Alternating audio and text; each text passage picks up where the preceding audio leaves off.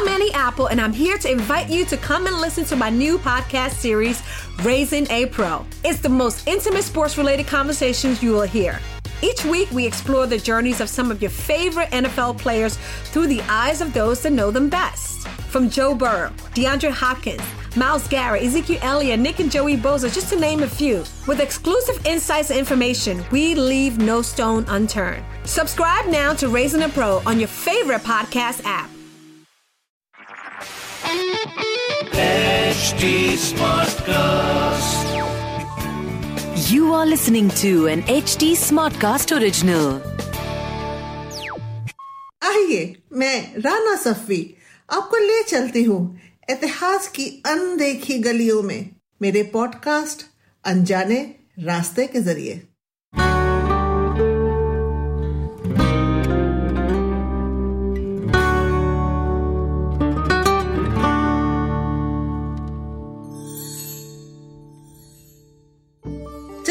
कहानियाँ लेके फिर से आ गई आपके पास। फिरोज शाह तुगलक को शिकार का बहुत शौक था।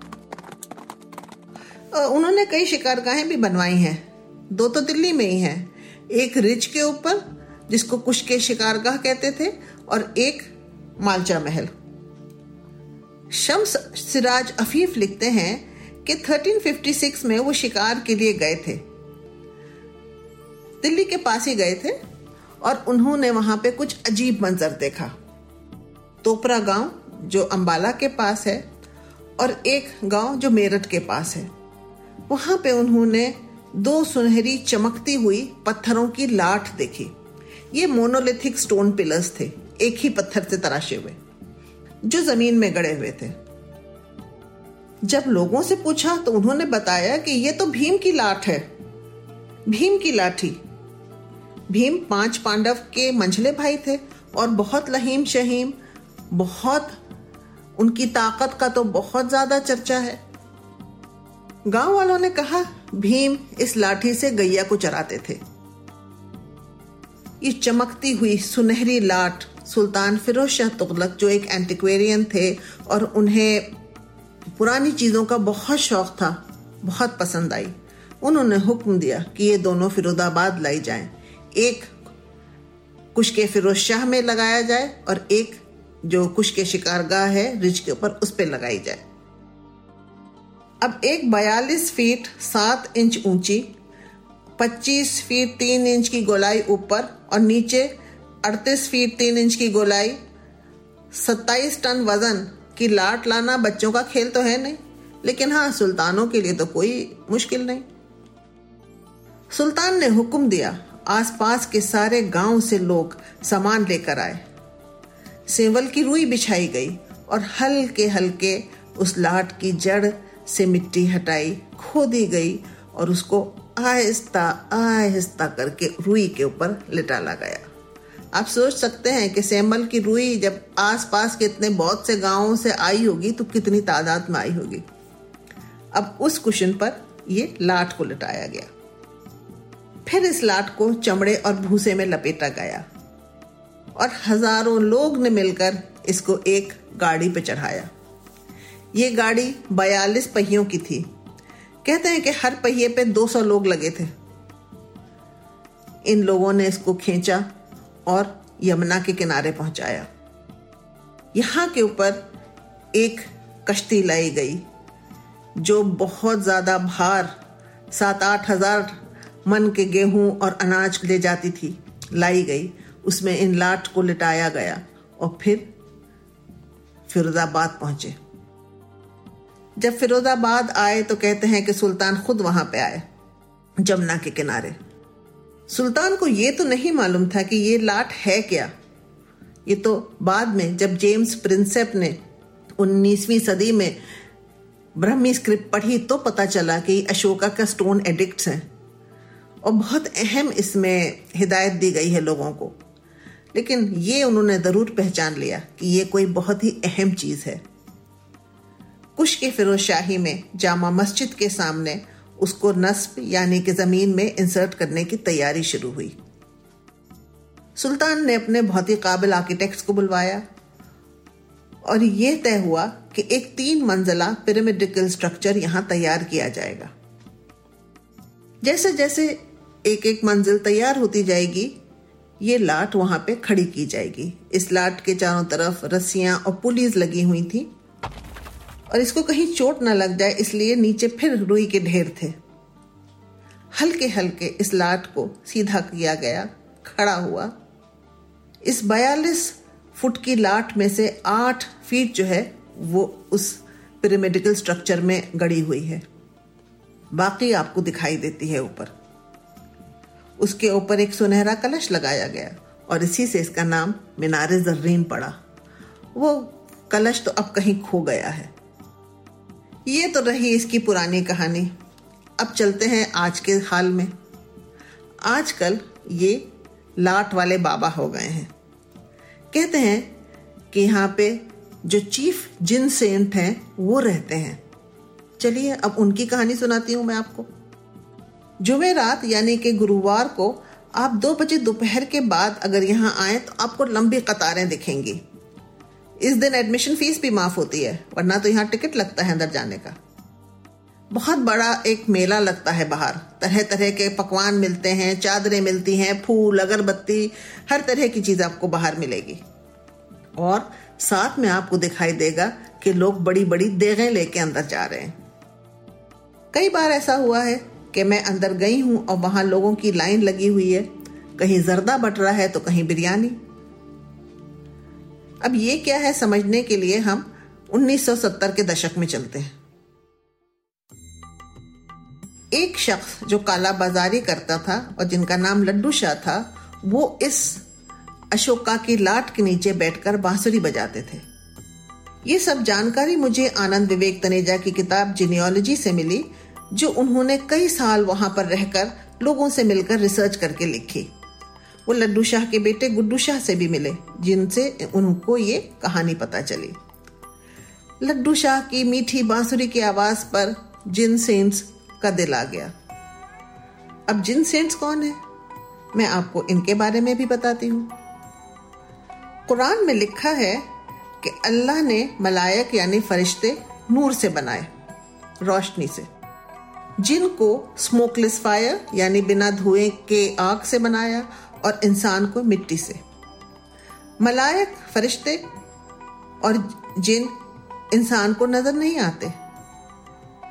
मलायक सिर्फ़ अच्छे होते हैं और अल्लाह की इबादत में ही अपना सारा वक्त गुजारते हैं।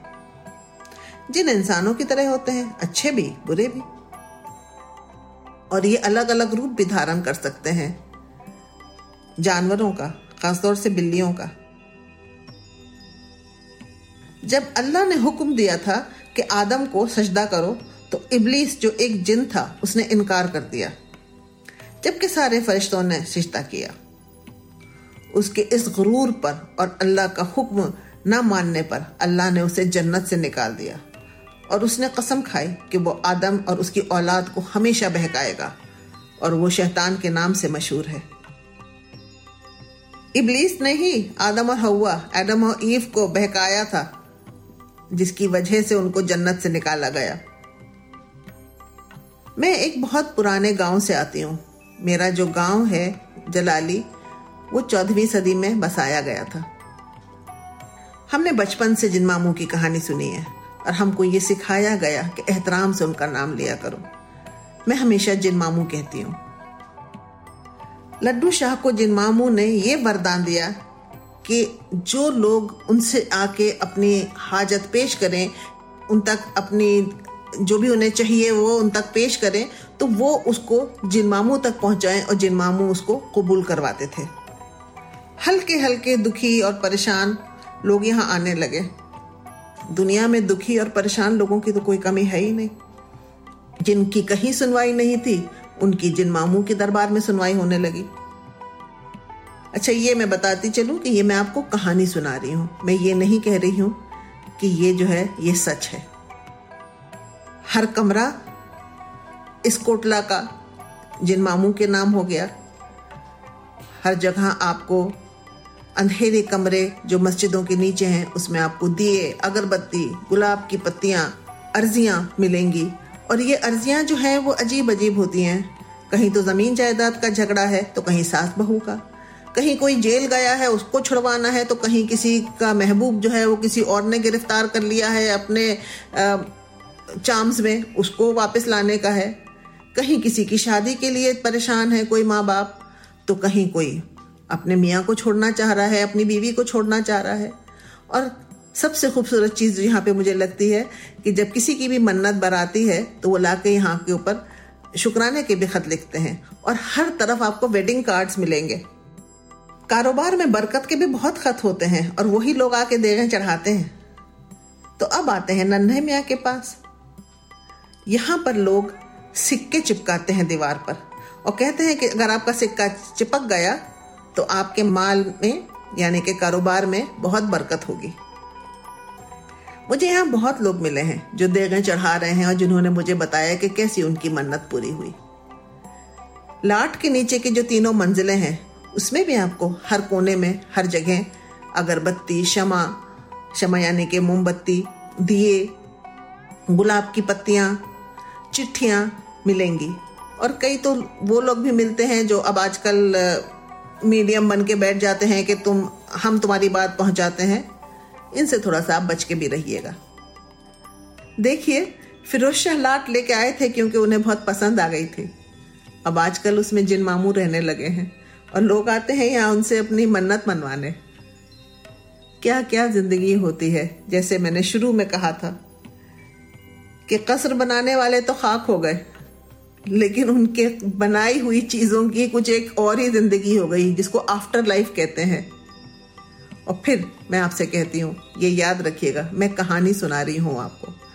जो जिन मामू की बातें हैं, वो सब सुनी सुनाई हैं। जो तारीख फिरोज शाही से मैंने आपको सुनाया, वो असली तारीख है।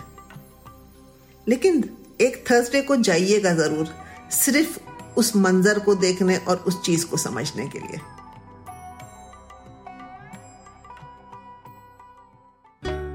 अगर आपको ये एपिसोड पसंद आया हो तो हमें ज़रूर बताइएगा। एट एच टी पर ट्विटर इंस्टाग्राम और फेसबुक के ज़रिए। अगर आपको इस पॉडकास्ट पर इतिहास से जुड़ी कोई और कहानी सुननी हो तो आप मुझ तक पहुँच सकते हैं ट्विटर के ज़रिए at I M Rana Instagram पे एट राना सफी और ऐसे और दिलचस्प पॉडकास्ट सुनने के लिए log on to W W W dot H T smart cast dot com This was an HD Smartcast original. HD Smartcast. I'm Annie Apple, and I'm here to invite you to come and listen to my new podcast series, Raising a Pro. It's the most intimate sports related conversations you will hear. Each week, we explore the journeys of some of your favorite NFL players through the eyes of those that know them best. From Joe Burrow, DeAndre Hopkins, Miles Garrett, Ezekiel Elliott, Nick and Joey Boza, just to name a few. With exclusive insights and information, we leave no stone unturned. Subscribe now to Raising a Pro on your favorite podcast app.